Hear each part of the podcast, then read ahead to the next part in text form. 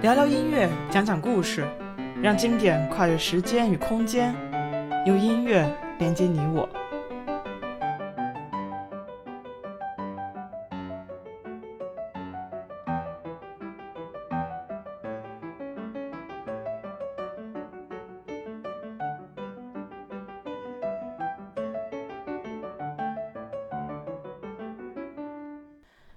大家好，我是王一农。一名在德国的古典音乐从业者。现在是十一月中旬，今天的室内温度却是十六度，没有以往的漫天大雪和冷风萧瑟，还真是不太适应。不过，二零二零年又有什么是和往常一样的呢？有关不同的月份或者说季节的音乐作品。我们马上想到的可能是维瓦尔第的小提琴协奏曲《四季》，也可能是柴可夫斯基的钢琴套曲《四季》。那么今天我就想跟大家聊一聊俄罗斯作曲家柴可夫斯基的钢琴作品《四季》中的十一月，在马车上。钢琴独奏作品《四季》是柴可夫斯基于1875年。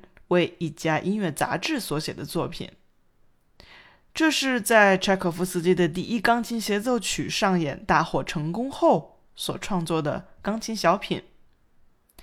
而在这之后，柴可夫斯基于1877年创作出了经典芭蕾舞剧《天鹅湖》。这部钢琴小品是柴可夫斯基受音乐杂志的邀请创作的标题音乐。一年四季，十二个月，每个月都有相应的特点。这部作品的描写都是俄罗斯的一年四季以及民俗风情。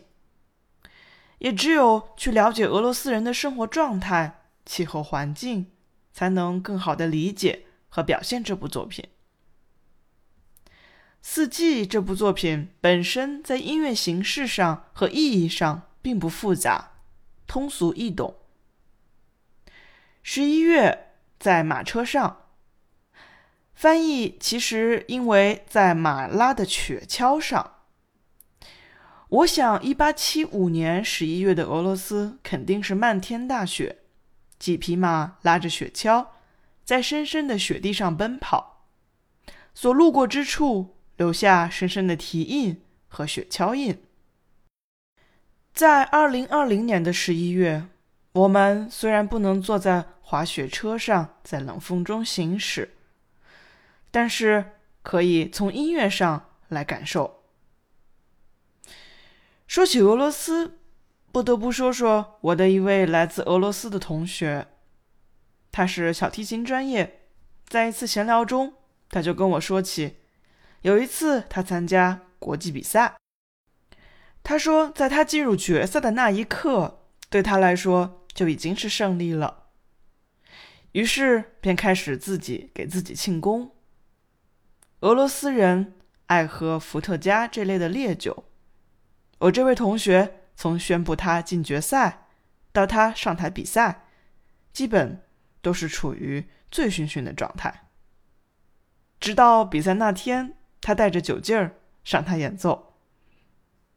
喝酒毕竟对演奏有影响。比赛完虽然没有获得理想的名次，但却是被评为最具有音乐表现力的演奏者。应该是趁着酒劲儿，释放了很多俄罗斯人民的丰富情感。在柴可夫斯基这首代表十一月的曲子里，我们也能听到在广袤无际的乡间马车飞奔的声音，感受到寒风凛冽的俄罗斯。以及属于俄罗斯人的抒情。这部钢琴作品《四季》也被改编为重奏和交响乐版。我个人觉得，交响乐版的《四季》也许更加能表现出曲作者想描写的俄罗斯的风土人情。节目末尾为大家播放的就是交响乐版的《十一月》，在马车上。好了，今天的节目就到这儿。我们下期见。